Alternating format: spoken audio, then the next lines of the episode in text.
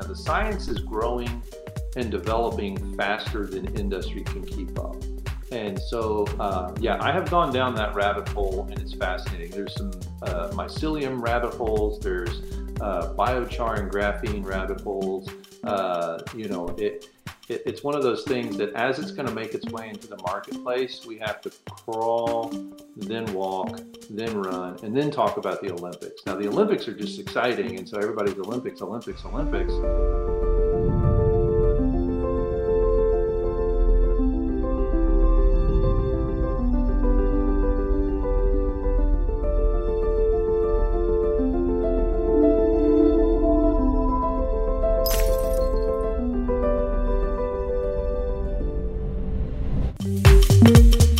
Hey guys, it's Mandy with Global Hemp Association. I wanted to say thank you so much for joining. I'm excited about the opportunity to build a relationship and connect this supply chain. I mean, after all, that's why we started the association. Our association was built on the foundation of connecting supply chain, building relationships, and helping you grow your business. Anyone from farmers, manufacturers, and distributors, people that are passionate about the supply chain, and those creating products selling into biofuels, plastics, textiles, construction, and building materials. Okay, awesome. Well, I'm glad to be back. I haven't been on here for a little while, so I'm really excited to see everybody. I hope that as you log on, please let us know that you're here. Say hello. Ray's a rock star and has a ton of information to share. So please drop questions. You can pay me for that later, Ray. I saw you smile. Anyways, uh, thank you very much for joining. If you haven't tuned in before, please make sure that you hit the little bell at the top on LinkedIn to remind yourself about these events that are coming up and for future um, I guess, uh, presentations or future interviews that we're going to host, make sure you subscribe to our YouTube channel because Ray and I were just talking. There's a lot of content on there, and I'd love for you guys to be able to view it and go back and watch it later on. But without further ado, Ray, tell me a little bit about yourself. Let's introduce you and what do you have going on and what brought you into this industry? Yeah, thanks. And if anybody's a rock star, it's you. So I sure appreciate you having me on, and I, I enjoy the opportunity collaborate and share the story because sharing the story about uh, the industry and its many different uses is so is the most important thing. And so all of the content that gets pushed out there can be found in that body of knowledge by whoever is looking for whatever niche within a niche that they're looking for. And ours is the building and construction. And so uh, a little bit about me and how I got into that is that my background is a real estate broker and investor and so I'm more of the you know the mentality of uh, uh, not so much buy and sell real estate, but buy and hold it as long-term investment. And so that uh, led me to always be researching what would last longer, what would perform better, and then um, and do these. And now I, in a previous lifetime, I uh, owned and ran a, uh, regional recycling facility. So if somebody would cut down a tree or trim a tree, we would grind it up, make mulch, compost, things like that. And so I always enjoyed that part of the industry. And uh, if there's a pile of anything anywhere, I want to know what it is. And so, you know, these large feedstocks, you know, like if you're driving around, uh, you know, different areas, like say for around Houston, and, and they've got all the rice fields there, there's a mountain of rice hulls. Uh, I've dealt in rice hulls and things like that. And so um, I've always enjoyed following different industries and what they do and how they connect and their their waste streams and how you can produce out of those. And then um, when I saw the Farm Bill in 2018 come down the pike, I knew that was a big deal. Uh, I didn't know what would come out of it, uh, but I knew it was a big deal. And then, uh, you know, it's like we just discovered trees. And so, you know, what, what can you do with a tree?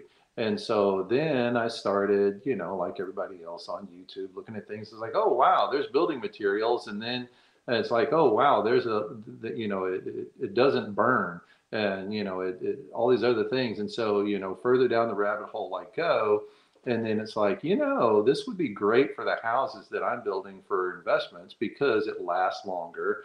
Uh, it's a uh, it's a healthy environment. You know, a lot we're building for affordable homes, and so a lot of times if somebody's renting a, a, a property, uh, they get what's bandaged together uh, to where it just holds up enough to collect rent. And sometimes that's full of mold. And so this would be something that's a real healthy environment. and uh, and I really like that. And then I like that it would be uh, long lasting, uh, and uh, you know, as far as like holding it, and then uh, just you know, uh, the plaster on the exterior surfaces, you know, not needing paint, and then lasting, you know, the foreseeable future is something that's very appealing. And so, so that led me into to the space. Now,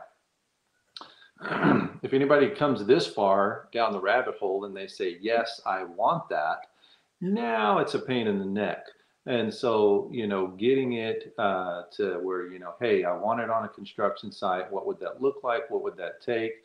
Uh, not just a one-off, uh, you know, a she shed or a grand home, but if it's if we've really got to drill the numbers, then that's what it took. And so, uh, so I've explored that, uh, and then I'm, you know, I've got a project permitted here in San Antonio uh, that we're going to be building starting over the next few weeks, and then uh, we'll be doing that. And so, but it's still a pain in the neck at best. And so that led me to uh, parallel the investment focus uh, with the fund that we have, the Triple P fund, and then that's more just a math equation. That's a dollar uh, earning a dollar. And then uh, now the Hemp Build Network is what uh, we put together to facilitate building with hemp. So my mantra is the money's in the money. Building a house with hemp is just something for money to do. Uh, and the network makes it possible. So that's me. Um, uh, I'm from Texas. I live in Virginia. Uh, got four kids and a wife, and uh, and love uh, just innovating and being an entrepreneur and all the things that uh, make things fun and challenging or sometimes fun. We were talking about, you know, there are some days where it's like, golly, um, what else can we do? Uh, but uh, but then you get a breakthrough and it's all fun in uh, in doing that. So uh, that's me. okay. I've seen a lot of people chime in. Hi, Joanne, and hi, Kayla. Kayla just chimed in backstage, so maybe if she wants to jump on later, well, I'd love to introduce her and say hello as well. But okay, so I want to hear a little bit about this project in Antonio, er, in San Antonio. Tell me a little bit. What is it? How's it going? Yeah, what are the challenges? Yeah, and uh, Amos Lozano is the uh, um, he's rebranding the famous Amos to the famous juice company, and uh, an excellent young entrepreneur. He's very exciting, very driven. Uh, he motivates me. It's like uh, you know, it's like how would Amos do this? You know, he's he's got a lot of energy, a lot of drive. Uh, it's very professional, and he's got a couple of different businesses. And so the one, the famous juice company, is uh, he's going to be having different locations to where uh, you can have that healthy uh, juice alternative or uh, you know whatever they're offering on their menu. It's it's very healthy, and I've tried some of it. It's great, um, but um, having it built utilizing hemp is one of the things that really goes with his brand and his story. And so it's not so much about, uh, yes, he wants a quality construction project, but yes, he wants a good branding story as well. And he wants to advocate. He's a, he's a whole plant advocate. And, uh, and so, you know, that's one of the things that it's very important to him is to be able to say, this is him. And so he's got a lot of good uh, media that's out there talking about that and on that topic. And he's, uh, you know, the first one in the area that's uh, he's got the bravery that includes a pen on a check, and so he's paying for the uh, the small portable building. Now, we didn't have to jump through because of its size. We didn't have to jump through the hoops of uh, you know building permits and things like that, but it allowed me to open the door and uh, and get that process going to where uh, the house that we're building uh, is a fully permitted structure. And so, you know, it, it, it allowed the time to get that going. And so that's Amos. Uh, that's the project. We're, uh, we're finished. Uh, it's uh, just February now, uh, 2022. And we've just finished casting the hemp in place. And so now it'll take uh, several weeks to cure. And so towards the end of February, beginning of March, we'll be putting the plaster coating, which is the interior and exterior sheathing. And so it has to cure and dry. And so, uh, you know, everything's underway and exciting. And he's in a, a, courtyard area where they normally have like the food trucks, you know, the taco truck, the food trailer. Uh, and then uh, his is going to be a portable building on skids. And so that's a prototype. And then uh, we're looking at other projects uh, up and down the the 35 corridor and then out towards Houston as well. He's just going to start in San Antonio and work out. And uh, that's that project. We've had a lot of excitement around it. And then I just put out the old Tom Sawyer painting the fence type of mentality and said, hey, if you want to come uh, learn, uh, then, and, you know, it's very humbling. There's a lot of excitement in the industry. I had people flying in uh, to, to, to work, and I'm like, man, I'm Tom Sawyer on steroids. And then it was like, there, there's a passion in the, yeah, it's more credit to the passion in the industry than it is to my Tom Sawyering ability. Uh, but um, you know, it, it, there's an excitement out there, and it's uh, mm-hmm. there, there's a lot of people uh, that are uh, you know both in the professional trades like engineers and architects, uh, and then folks that want to become subcontractors and stuff like that as well. There's a lot of excitement. Okay, so are you finding that the majority of the pull for the growth or push for the growth of the hempcrete is coming from that consumer looking for a story? Um, it's yes to all. Anybody who hears the story, and you got to tailor the story to them. Like if you're talking to uh, the end consumer, you're going to talk about this is a healthy home. It feel, you know, it, it, you've got a clean uh, living environment. Uh, there's not going to be mold. It's you know if you're talking to a uh, you know like like my background, I liked it that it was long lasting and efficient because I plan on having uh, a solar component to uh, the houses, and then I can monetize that through a more efficient home. So efficiency is money in my pocket every month, and so. Uh, mm-hmm. now, like if I'm going to be occupying it, health does. So if you tailor the story to the audience, everybody clicks yes and everybody. Well, and that's what's exciting. Hemp hits all of those, right? It's sustainable, yeah. it's economical, it's yeah, regenerative. It's all of these new pieces that previously haven't been in one product. it's either sustainable or profitable, and now it's seems to be both. Yeah, I'll tell you one thing that's really exciting is it when you show the construction capabilities, and then you go all the way. I know you do a lot with the the farming and the genetic side of it as well. But if you talk to somebody who's a, a leader in a local municipality or a, a, state and local government, and then you say, demand from this will equal, you know, a new industry, you know, and that abandoned warehouse building over there could be the processing facility. And then you've got a farm community that can put this into a rotation. And so it's it's jobs, it's economic growth, and they're like, give me more of that. And so, it, like I said, you you've really got to tailor the story to the ears that are hearing it, and then mm-hmm. everybody who hears it, you know, the, the, they're clicking yes, uh, give me more. And so uh, that's what's really exciting because I'm getting invited on you know a lot of different programs like this, uh, going to speak. You know, the the next one to three years, telling the story is the biggest uh, task, and so you do a great job at that. Well, thanks. I'm excited to have you on. There's lots of comments coming in, and I've got all kinds of questions as you went over some of your stuff that you're doing. But uh, Raphael made a comment right here. This is great work that you're doing with hemp.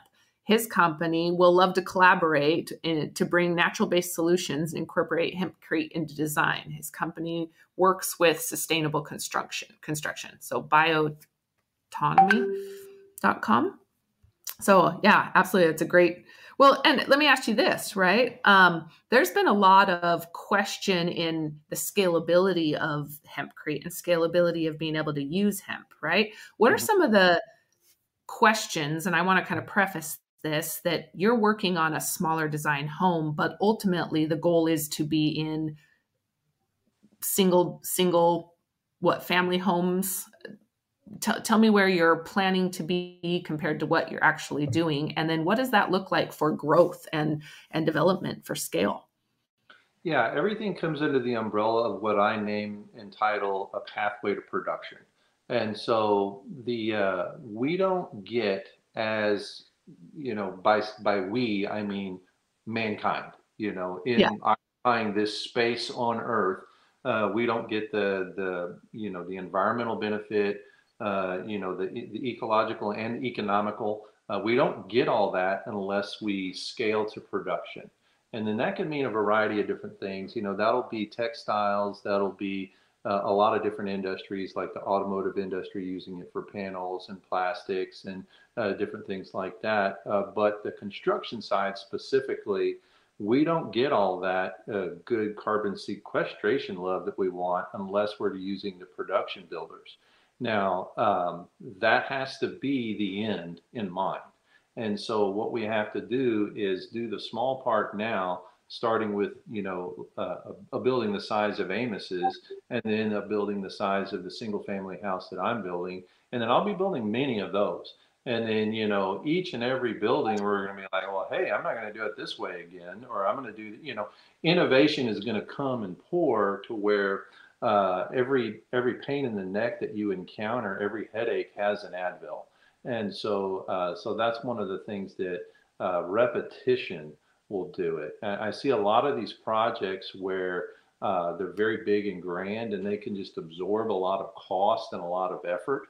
Um, I want projects that cannot uh, have those tolerances, and so I have that tolerance now, but I'm building it so that I don't. And so, because my gut is that it's not only going to win, uh, but it, it, it's going to win by a, a margin. Uh, and, you know, like right now, just to tie or come close is a win because people are going to want it more. And then, uh, you know, uh, going into real estate development and production builders, uh, if this were a Disney movie, they're the villain usually. And so we're going to have to, you know, have Darth Vader come back to be Anakin Skywalker, and uh, and then that's going to take you know uh, a, a, turn.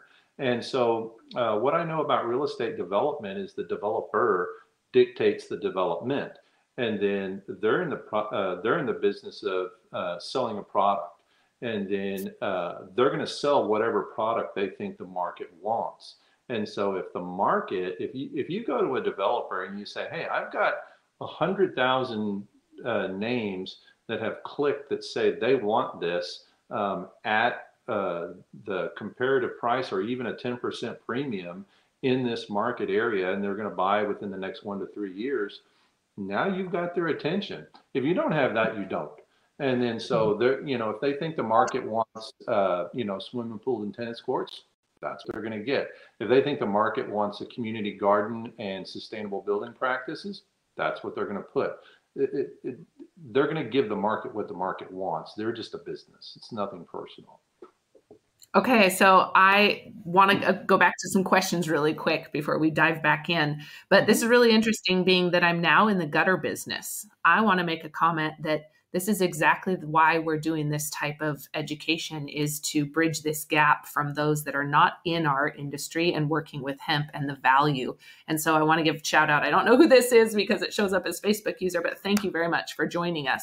You speak of mold and the big and that is a big issue in our climate up in washington state. We need to come and clean out gutters every year and so, can you speak real quick to the mold specific and what we're seeing in the the benefits to the hempcrete and to using hemp in building materials?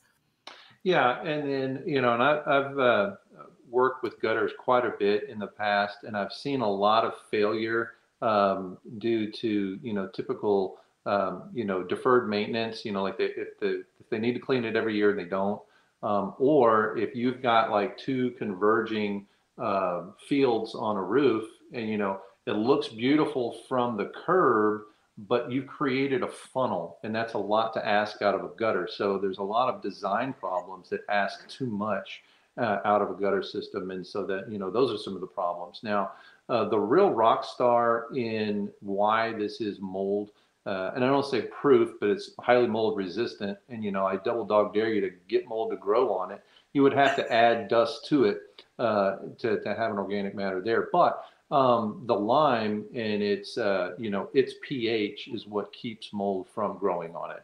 And so if you've got in, in environments like, you know, I've talked to a lot of folks down in Louisiana where they do have flooding, uh, they do have like, you know, moisture, Old, Old Testament humidity, you know, and it's, uh, it's oppressive. And so, uh, you know, if you've got that kind of humidity and then you can have a wall system that uh, dissipates it, uh, without molding, then uh, then that's a good thing. And so, um, but to answer the question, you know, a lot of those things are designed. Uh, but as far as it relates to hempcrete specifically, it's the lime uh, and its pH. Awesome. Thank you for touching on that because that's a question that comes up a lot and understanding where the benefit is in what product because we see mold grow in our retted stocks, right? If we're not careful. And so that's definitely mm-hmm. a, yeah, yeah. Yeah. Um, okay. So another question, and for those of you that missed Josh's interview last week, it was incredible. We've had tons of outreach and tons of feedback. So if you haven't seen it, log on to our YouTube channel, subscribe to our YouTube channel so that you can also see this recording again. But how thick are you making these walls? And are you using two by six framing or double framed? Um, there's a lot of different techniques and styles to do it. And then what I have chosen is a 10 inch wall where I encapsulate the two by four studs.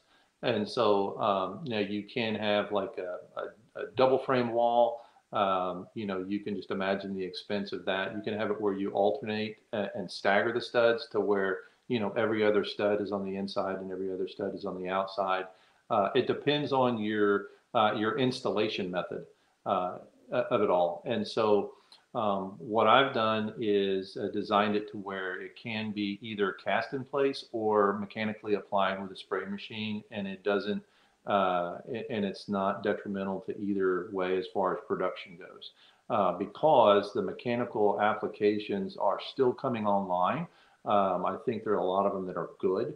Um, but uh, you know, I like encapsulating that stud, and it's either you know two by six or two by four. Uh, and I run chases for electric and plumbing instead of encapsulating it in the hempcrete myself. Now, those are just preferences. Um, and again, my viewpoint is uh, that of somebody who's going to own this thing for a long time. I want my grandkids to be getting rent checks out of these houses, and I want to provide a good, healthy, uh, and good environment for folks to live. And so, um, the uh, the thickness uh, I've got at uh, at 10 inch. Now that's in San Antonio. That that'll get you R2 per inch and then uh, so an R20 wall is good. Um, once you go over a foot thick, uh, you're you've got a diminishing benefit uh, to it all, and it got it thicker in the attics. Okay, that's that's good to know. When you talk about the R factor, can you explain kind of what you're looking at comparatively in the industry? You know, what is for insulative factor? What is what is standard and comparative?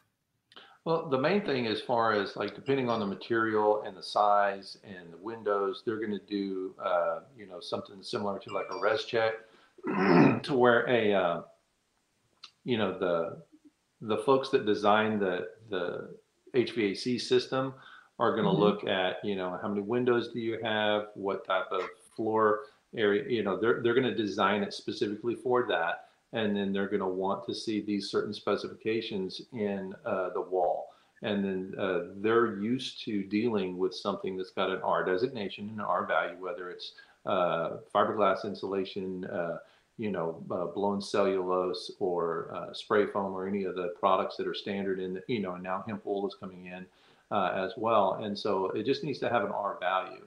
And to establish that R value, you need to just have a test and have that testing done to where you can say, hey, this laboratory says it's an R2 per inch, not me.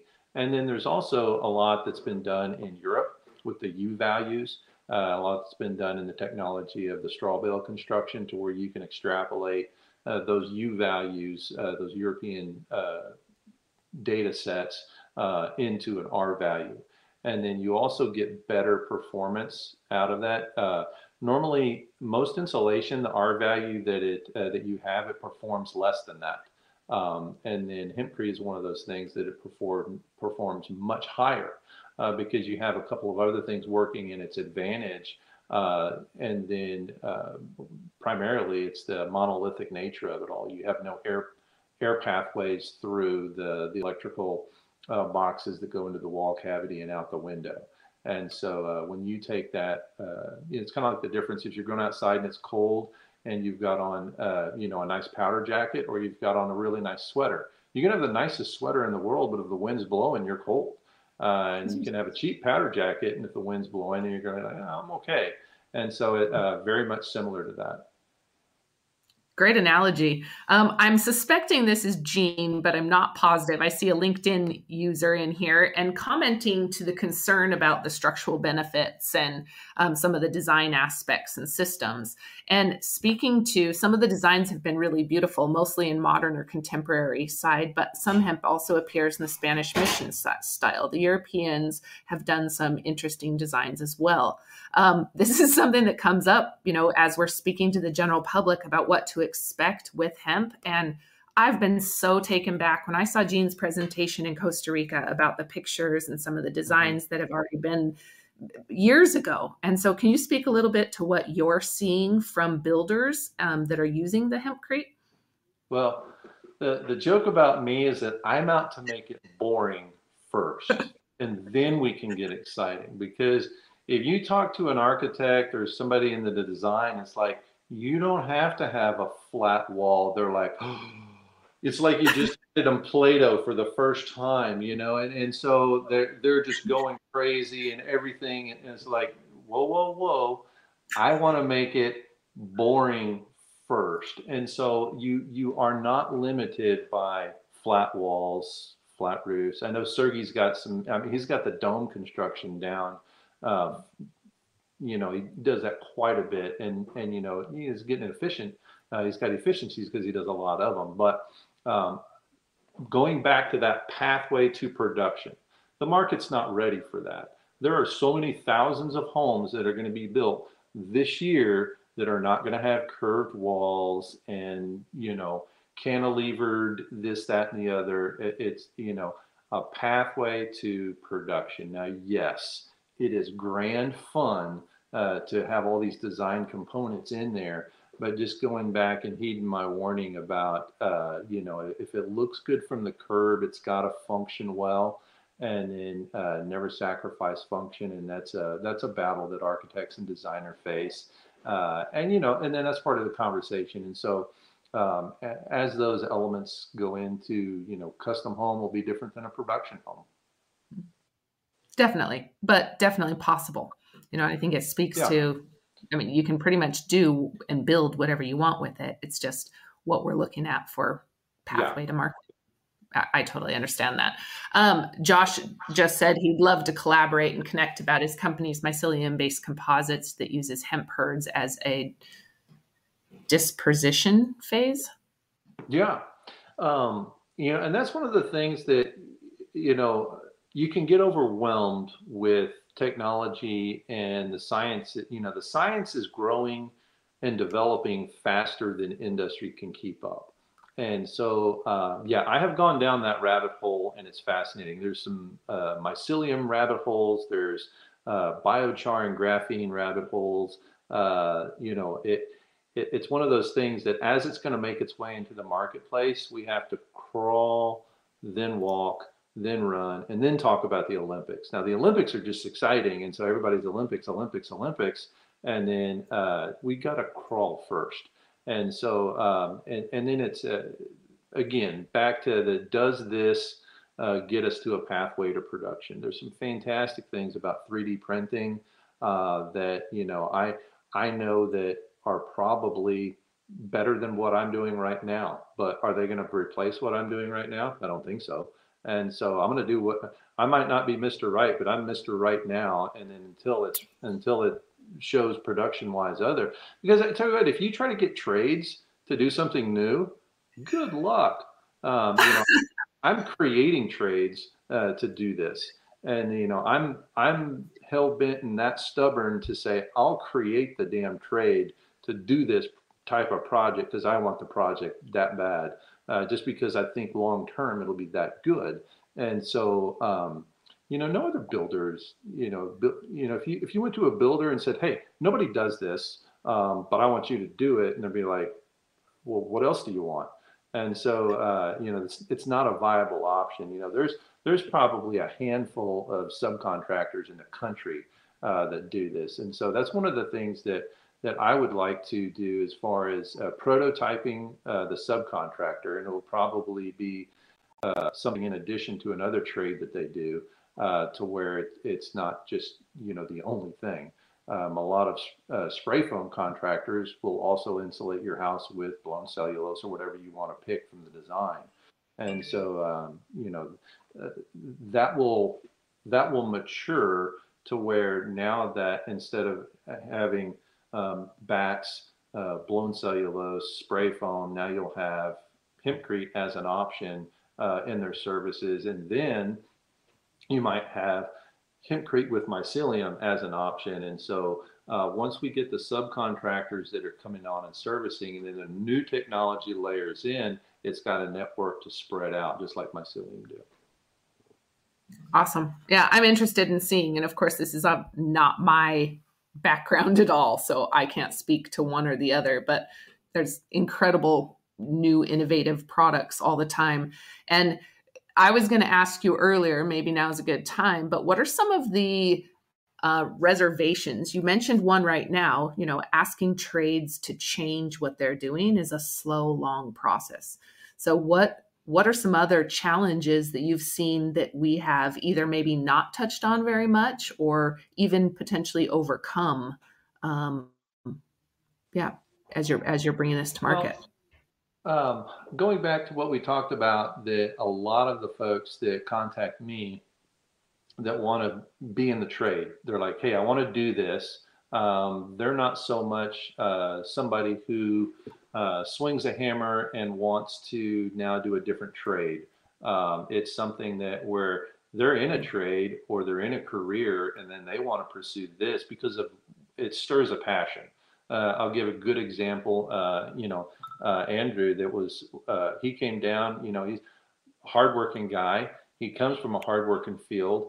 Uh, his job was to clean up the waste from the construction job sites. Uh, you know, he had a couple of trucks. You know, they were running.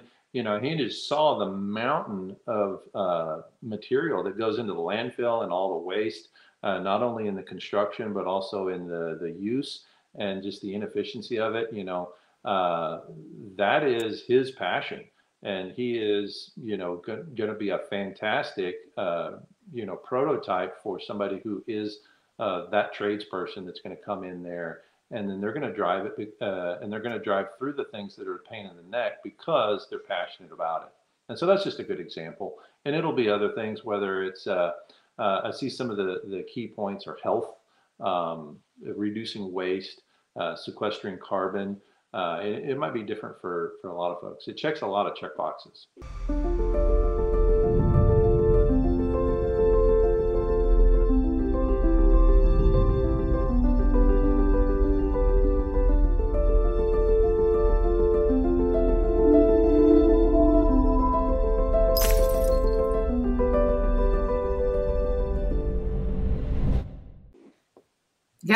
Absolutely. Okay. Well, I want to give a shout out to some of the other things that you have going. You're on Clubhouse every Thursday and evening. You want to talk a little bit about where people find you and what you're doing there and what's come of that? That is humbling. Um, you know, it uh, Amos actually uh, told me about Clubhouse, uh, and then it took me. A, it was first coming out. It was invite only, iPhone only, and then and I mm-hmm. was like, Amos, that's the cheesiest sounding thing that You know, it took me it it took me like two or three months for him to actually just like, Ray, you just got to do it if I'm wrong or whatever. And so I, I set up my account, da da da da da, and then you know, uh, there's a lot of noise on Clubhouse. Um, but there's a lot of really good professional business conversations, and so that's the the route that we we take. And then we're on every Thursday, six central, and then um, you know if anybody wants to get the reminder, just uh, text me and let me know, and then I send out the text reminders. Um, and then now they have the replays. So just like with your broadcast, you know, people can catch the replay if they can't tune in live. And then uh, it has been fantastic. We go for about an hour or two, uh, and then we want to be real wise on people's time. And then we're talking about everything about industrial hemp and building and construction. And that goes all the way from genetics and soil sciences, uh, all the way through design and uh, construction techniques and method, lime binder, uh, we took a deep dive on Lime Binder a week ago, and it was just like uh, like you were back in school. Uh, and so, um, you know, we have guests on there that we put them in the hot seat and, you know, uh, let people tell about projects that they're doing. It's a great way to collaborate and then uh, it's a great way to just um, you know have a good body of knowledge that's growing and building. And so yeah, I appreciate that, and I appreciate you joining in there. It's a it's a fun time. It's been humbling. A, a lot of a lot of good has come out of that. I've I've had so many great connections come out of it, and it's always it's it's fun being on this side and or on the other side and joining in and listen to you guys. You and Jean do a great job. Sandra, I see, is on there quite a bit also, and so yeah. it's great to have you guys. Yeah, lots of lots of good stuff. Okay, yeah, so outside of class, they, they encourage you to talk in class. They've even got a little uh, thing where you can send notes. It's like, where was that when I was a kid? It's like, you know, you know, so and so's talking and so and so's talking, and then so and so and so and so and so and so's talking. It's like I want to talk more to that person who just said something about whatever, and then you know you don't want to butt in, so you can go psst, psst, and you can hit, send them a note and all that, and then you know then you're like, you know, getting on an airplane to go see somebody. You know, it is it's all, uh, talking in class is fun. I uh, I miss that from when I was a kid. That should have been there. I need to get on more. You guys are pros Clubhouse and I'm not. so I definitely, in fact, I think I somehow invited you to a private room or someone else to a private room on accident. And I was like, no, get out. I didn't mean to do that. I didn't mean to pull people oh. in and out. Well, yeah, well, well, I've done that a handful of times, and you know, and and you know, I'm I'm hosting the damn thing, and it's kind of, I, I, need to go back. That's why you need to have several moderators. So if, if somebody does mm-hmm. something boneheaded or you lose your signal, the the whole uh, the whole room doesn't die. And and so yeah, and, and the app is always changing. So I mean, it, it's a it's a really good thing. It's a really good format. It's it's fun, and and so I've enjoyed it it's well it's a great platform for people to get involved. If you need help or you're looking for a connection holler at ray or i or jean and we'll definitely i'll send it over or definitely connect you to ray. Um, i want to give a shout out too to all of our members. For those of you that join and support gha thank you very very much. It's what helps us keep going so please get involved.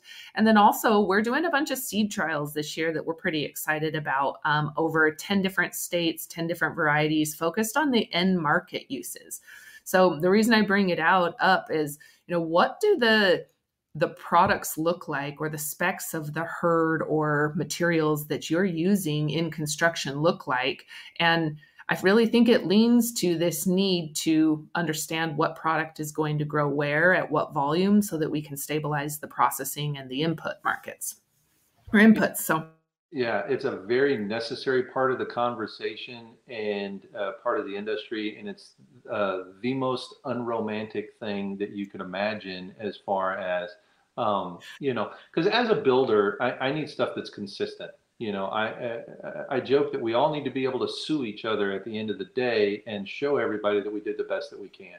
And so that means testing these things and then, you know, like for example, I'm uh, I'm talking to some uh, folks later today about you using uh, the the CBD biomass. Now, I I've got low expectations on it because you know it it grows differently than a fiber variety biomass, and uh, and so I, I I don't think it'll work. But um, I do know that you can test it, and then you know if it tests, then it'll it'll you know we'll try it um, but I, I, know what works and I want to stick with that first and then test the rest. And the, I want to test the first part too. And so, uh, you know, domestically, it is now available uh, domestically in the US where, you know, previously you were importing from France or just, you know, rolling the dice with what you had. And so genetics plays a big part in that. So I'm keen on, uh, you know, what genetics are being grown by which farmers and producers and actually being a part of the processing. And then you know that's part of the construction industry that uh, you know those two things don't connect. I mean could you imagine a builder wanting to go out to the forestry guy and talk about the trees and the saplings? Um, you know it, it, there's a or the farmer listening. Or the farmer looking at the construction guy and say wait you're telling me how to harvest my crop that's oh yeah who the hell are you yeah and and so it, it's like uh, what the testing does, it's like a third party that doesn't have a dog in the hunt. And then, uh, you know, that way it, it, takes everything off of me uh, so that I can say, look, I tested it at this third party lab and then it, it was like, okay. And then, you know, the, the farmer, you know, or the producer, and, you know, a lot of that time it'll be the, the farmer and processor, or it'll just be the processor or, or broker or wherever you're buying supplies from, you know, it'll it'll be nice when it's just the same as buying it from the lo- local lumber yard. Uh, you know, that's uh, the Home Depotification of it all, uh, to where you can just pick up the phone and they're delivering stuff, and you're complaining because it's the afternoon instead of the morning. But um, all of that stuff will need to be tested. Now, the stuff that comes out of France, uh, they do have that certification that's on it that they've tested it to a certain criteria, and then uh, you know we're working to develop the United States version of that, and just staking a flag in the ground and saying this is what we want, and that's going to be real necessary uh, for when people do projects that they have successful projects because bad stories uh, travel a lot faster uh, than a good story. And so the the testing is super key, and then knowing the uh, the genetics is super key as well. Um, because some, if you're growing for uh, for fiber and your stalks for like tree trunks, uh, that might shatter. you need to test for that. You, you need to know, and it might it might dust up when it's in transport. You know, uh, those are all those things. Dust is a huge thing I hear a lot about. And I can't remember who it was. I think it was part of the Formation Ag group. Um, it, maybe even Melissa shared it, but it was a great representation of hurd that was decorticated coming from or fiber stalk. It was a stalk decorticated from a cannabis grow or a, a CBD stalk compared mm-hmm. to a fiber stalk. And it was showing how those nodes were holding on to pieces of the hurd and not actually separating completely. Yeah. And yeah. so it's interesting to see as this progresses and technology progresses and our equipment, you know, advances where those stalks are processed into those end end use applications and so yeah, there's a lot of discovery to. Yeah, and all, all the different varieties are going to find their niche. They're going to find their lane, whether it's you know for for building, you know, the hurd, or for its animal oh, bed, yeah. or if it's lost circulation mud, or whatever the or plastics, or whatever the case is, uh, they're going to find their niche uh, and their their strongest and best suit. And so yeah, but it is a caution. You know, people are watching this and they want to just go get a bag of hurd uh, you got to know that you know you got to know what's in there, or your walls are going to fall in, and so uh, you know that's important. Well, it, and understanding that the standard or specs around that hurd, when you mentioned dust, that's critical when you're building wall and the structural piece, or the I don't even know if structure is the right word, structural is the right word, but the consistency of the wall so that it maintains its yeah, it's it's not load bearing, but it is rigid. Right. It has to be rigid to hold the the plaster and all of that, and then it has to stay in place and not fall in. And then uh, you know one of the other things is you know how is it packaged because it could be dust free at the processing facility. You stick it loosely in a, a bag, stick it on a tractor trailer, drive 800 miles, and then now it's jostled it up, and now it is dusty uh, or things have settled. And so, you know, compression bales, super sacks, this, that, and the other. Uh, there, there's a lot of vari- variables and puzzle pieces. And as people build with it and they know uh, standards, then uh, it'll just be like buying a two by four. And so that's where we really want to get to, uh, to where people know uh, what the standard is, know what to look for, and then they can see that certification and, and go on their way. Sure. You, you mentioned earlier the your hemp builders network. Did, mm-hmm. Am I saying right? Can you speak a little bit about some of the what's your role and what are some of the things you guys are focusing on to really advance the projects and, and involvement? Yeah, and it's it's a lot like uh, the the connection of you know the largest taxi service uh, in the world is Uber, and they don't own a taxi. Um, you know, I'm not out to be a builder for everybody. I'm a builder for myself, and I don't even like doing that. Um, you uh, I, I, do enjoy the process and all that, but um, the thing to know is that if anybody wants to join the network, um, you know, as an architect, as an engineer, as a subcontractor, as a supplier, they can come to the network and then join, and then the network can have uh, customers that would go to them and then know that um, you know that builder has had a conversation with us, and there's certain level of basics and then um, and I'll talk about the first three as far as the um, the builder, the architect, and the engineer. Uh, like I said, building with hemp is a pain in the neck at best right now, but there are things that you can do specifically to overcome those difficulties and those challenges. And so, um, a builder doesn't need to know a a whole new industry or way of doing things. They need to know a few basic things, and they know they need to know where the headaches are going to be, and they're going to have the Advil on the shelf for that day. You got to plan a little bit further ahead. You got to know your different design. You know, sometimes you order and sequence things a little bit different, but it's not. Um, it's not the end of the world, uh, but uh, but some of those basic things can really disrupt the apple cart. And if you know those basic things, uh, if you know those basic things, then uh, then you can accommodate for them. Same with architecture design. Same with uh, engineering. You don't need to relearn your whole profession. You just need to know a few small things within that profession, and then you can service any customer who wants that. So the worst thing that could happen if uh, if a customer wants it, whether it's for health, whether it's the environmental benefit, you know, they want to play a part, they want this type of structure, and then they sit down with an architect and you go, guys, this is really a pain in the neck. You know, y'all could just do spray foam and get the same kind of R value. And it's like, well, they've negated their their conversation and why they're there in the first place. And so we want to have a network that uh, people can go, people can sit down. This is local. Um, you know, uh, I'm, you know, the active builder on some right now, but I'm more in the the investment business, and so uh, I'm doing things to where I can prototype those types of scenarios and relationships, and you know, um, you know, I'm, I'm, still young enough to do it, but old enough to not want to, and so. Uh, especially when it's cold outside and, and and and my fingers hurt. I'll, That's right. I'm not afraid to be uh, to be a baby on things, but um, also not afraid to work hard on things. It, it, it is fun. That's awesome. Okay, so you mentioned your fund. I want to talk a little bit more about your fund. Can mm-hmm. you dive into a little bit about how, what? Yeah, tell me tell me a little bit more detail how it's working. Yeah, and uh, Triple P Fund is uh, the first of several funds, and then it's just uh, the, the, cliche is you know the money's in the money. Uh, doing whatever it is you fill in the blank with is just something for money to do. And so if you, uh, I'm in the business of cultivating uh, opportunities and scenarios where a profitable math equation is achieved. And then I sell the math equation. And then, so if it's processing, if it's uh, building, uh, then those are some of those things. You just create the math equation and sell the math equation. People want a profitable math equation. And they want it backed up with collateral. They want it backed up with data. Money likes boredom you know, excite money that likes exciting stuff.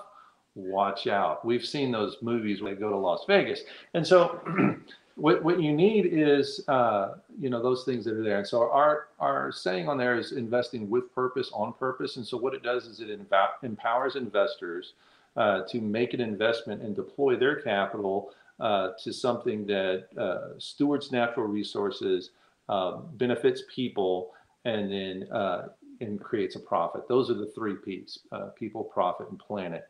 And then if you do just a little bit um, in the planning phase and the creative phase of you know what are we going to do to to be profitable, uh, you can accomplish a lot.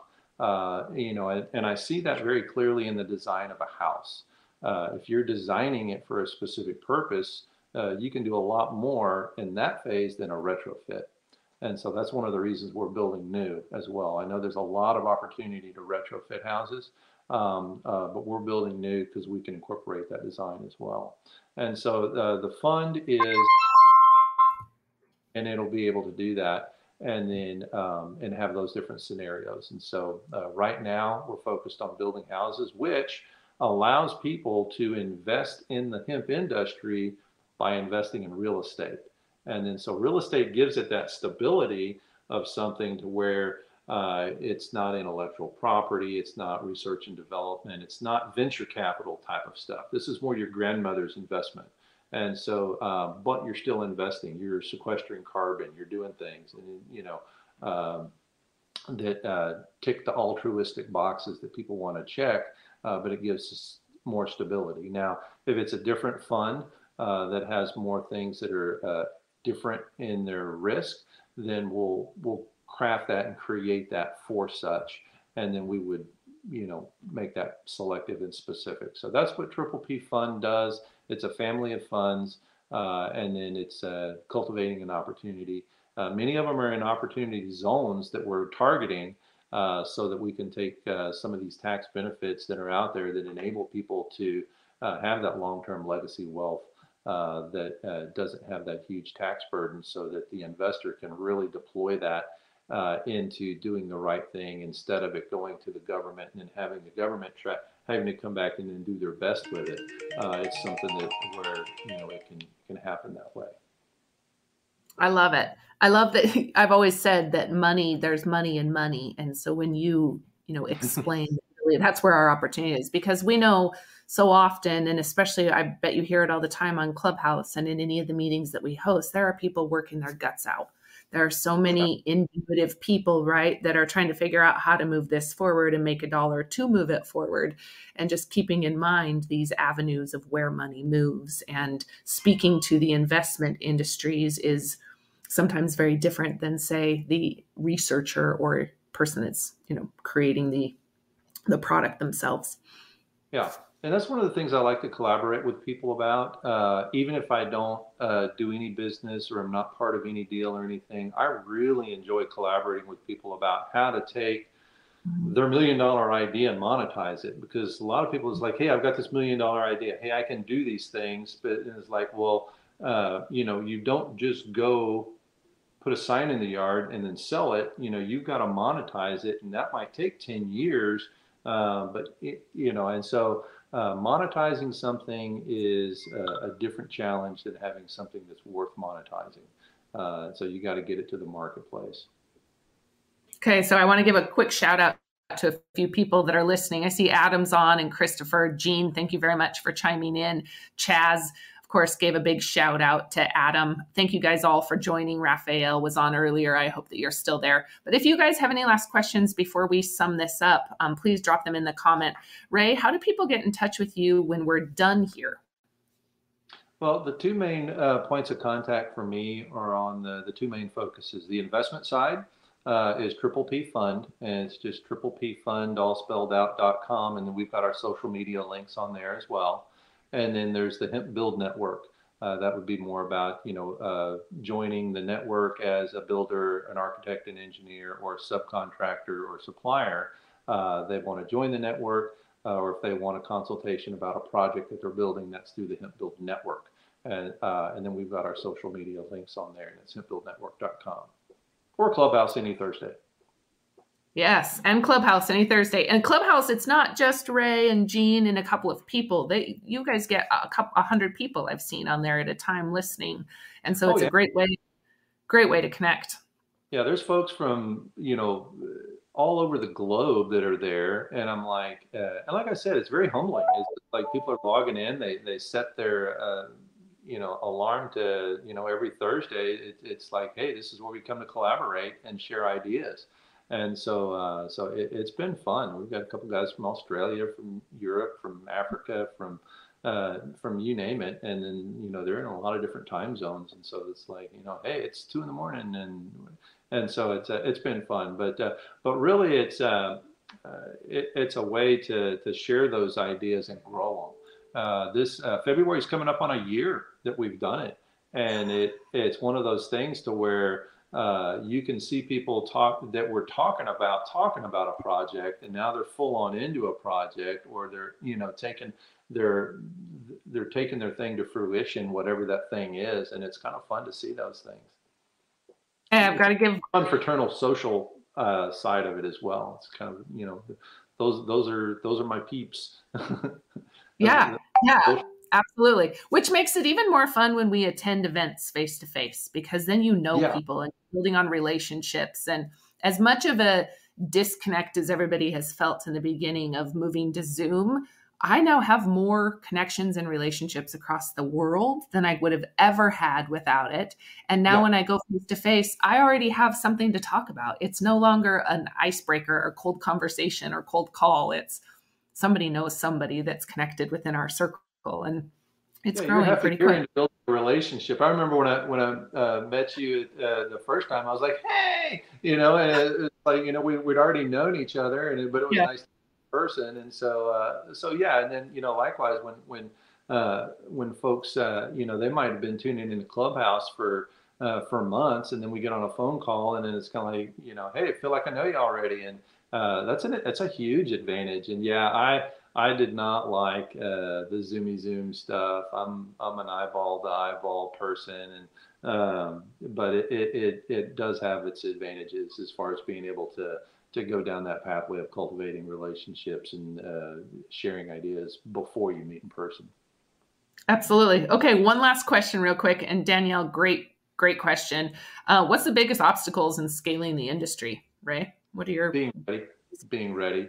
Um, and then, you know, right now on the small project that I had for Amos, and this is a great illustration of it. You know, I imported that from France, both the binder and the hurd. Uh, and then um, that is something that is now, uh, both of those are available domestically. And then so um, now even the machinery that is used in the, the, mechanical applications, when we go to that route, uh, that was manufactured um, out of the US and now it is uh, man, being manufactured in the US. And so all of those things about being ready uh, will uh, will drive the industry so much uh, when it's not difficult to actually get things um, uh, on a job site. And so uh, that'll become easier and easier as the network fills out and we have distribution hubs across the country. That'll that'll make it nice, and so we'll be able to do that. But being ready is the biggest thing. Cool. Well, I'm going to go back to genetics and seeds, obviously, because that's where we're focused and where I see this big need is we bring scale and all of these processors on, making sure yeah. we've got a, a, viable source to process. And so figuring out what well, that is. And- yeah, and, and you know, uh, on that note, it's like it's one of those things to where something totally unrelated to the building and construction industry will drive the commodity for the building age. It's like trees, you grow a tree and then that's what you use uh, is the lumber. Uh, it's not necessarily a byproduct. Um, the, the hurd um, is a byproduct of some other fiber processes. And then, you know, that's the example in, uh, in France where they are the ones where uh, they grow that fiber for automotive parts. And so then they have a mountain of hurd. Now, hurd is driving the demand in the U.S. And so, you know, I talk to producers who are like, you know, hey, we're we're good producing hurd now, and then we'll backfill with the other. We thought it would be the other, and then backfill with hurd. Uh, but you know, these there there are two parts to the plant, and then you know, any one industry, whether it's textile, whether it's automotive, those are the two big candidates that will. Uh, um, and there's a few others that will drive uh, that fiber side or the grain side uh, to where you have mountains of hurd, and then uh, that'll let us really commoditize that um, on a on a domestic level. That'll be really nice. And so then uh, the readiness is uh, growing uh, very fast, and so that's very encouraging. It's exciting. Okay, well, there are a few other comments that have come in, wondering if we've seen a couple of people. Let's see. Um, have you come across the New York researchers from Rensselaer? Polytechnic, Technic. There's a yeah, there's a couple of uh, I, I don't know if that's them specifically, but I know uh, I think his name's uh, Ralph is on Clubhouse quite a bit. They're up in New York and they're doing research and development on some uh, products. And I know there's another uh, gentleman up in uh, in New York as well. I don't know if that's them. I'd be I'd be happy to to, to learn about them and, and connect. Awesome, perfect, perfect. Um, and then here's another great question or comment. We have some strong partners in processing, ideally second and final processing on large scale. This is the most cutting edge, edge equipment. We hear that a lot, don't we? There's, and I'm not discrediting cutting cutting edge. The mm-hmm. innovation and the speed at which it's advancing is what I'm referencing is mm-hmm. it is constantly you know we're constantly hearing that. Some of france and china are using but here in the us we would love to discuss that those contracts as well from farms all over the us would be ready to go. I think again this goes back to genetics. You know we've got to secure genetics and understand what we're growing where and what for before we're contracting with farmers. And i know that like melissa baldwin has done or melissa nelson has done an incredible job at you know managing her relationship same with john down in texas there's a mm-hmm. number of you know i'm rusty ind hemp there's lots but have done a fabulous job at managing their relationships with farmers and securing their their offtake agreements and you know following through. But it is definitely a slow process and walking before we're running. Yeah, the three big things that I see there are the genetics, and then the the equipment, and then the know-how uh, for taking the genetic to an actual crop, and then taking the crop actually through the processing. And then on all of that, you begin with the the offtake, and then you work backwards. And that's what's very important. And the CBD industry taught us that there was a lot of folks that you know just saw dollar signs, rushed in, grew, and didn't have a market for it, and then it way overproduced the market. And it's heartbreaking. There's a lot of people made a lot of money, a lot of people lost a lot of money. But if you've got um, you know, like a large textile company or uh, an industry demand for what you're doing, um, then you can uh, rest easy knowing that you've got that support. And so those, those are some of the things that we're trying to connect uh, the dots with with you guys and what you're doing to where those those large industry um, operators that want things uh, that you know the the the small fledgling uh, producer and processor wants to produce, and it's kind of like, hey, um, I need a million bucks to see if this works and then uh, they'll be like, okay, here. Uh, and then uh, you can connect those dots for the research and development. But uh, because it's worth, you know, so many billions uh, if, if it does. And so those are those are some of the big things that are fun to cultivate and fun to bring to fruition as well. And so I Uh, kudos to you for all the uh, the connections that you make on that. I think that's very valuable to the industry to grow. Well, I would definitely like to. And I have to give shout out to some comments. I've been reading the comments that are coming in, and I love, just so everybody knows, watching you guys connect. It fuels my fire knowing that something like Clubhouse or something that GHA has put together or Ray's group has put together on Clubhouse brings um, good connections and business, revenue minded connections. And so I love seeing this. If you guys need help connecting with additional people or being looped into the network. Ray's got a great team of people or a great group that can support as well as GHA. So please feel free to reach out. We can help help push things along. So thank you very much. And thank you for all of your comments. Ray, do you have anything you want to add real quick before we, we sign off? No, just thanks for having me. And I sure appreciate the, uh, the time. And again, it's about telling the story uh, specific to the audience. You know, if you're talking to consumers, it's different than if you're talking to engineers and if you're different talking to industrial manufacturers. Uh, if we tailor that story with the audience in mind, um, everybody's going to want to know more and everybody's going to be in support of it. And then they'll just plug in and the industry will move forward. So uh, let's all be good storytellers and, uh, and make some money along the way. Love it. Daniel, I totally agree. And shout out to Kehrt also over in, in Europe with Hemp Today. So thank you for mentioning him. Okay. Well, thank you very, very much, you guys. Thank you, Ray, for joining me. I really appreciate you. I'm excited to see you at NOCO. For anybody that isn't going to NOCO, you need to go. We've got some awesome things that we're brewing. And so I'm excited about that. And um, we'll sign off. We'll see you guys tomorrow, same time, for another great interview. We've got Josh Hendricks coming on. So we'll see you then. Thanks, Ray. Thanks, Mary.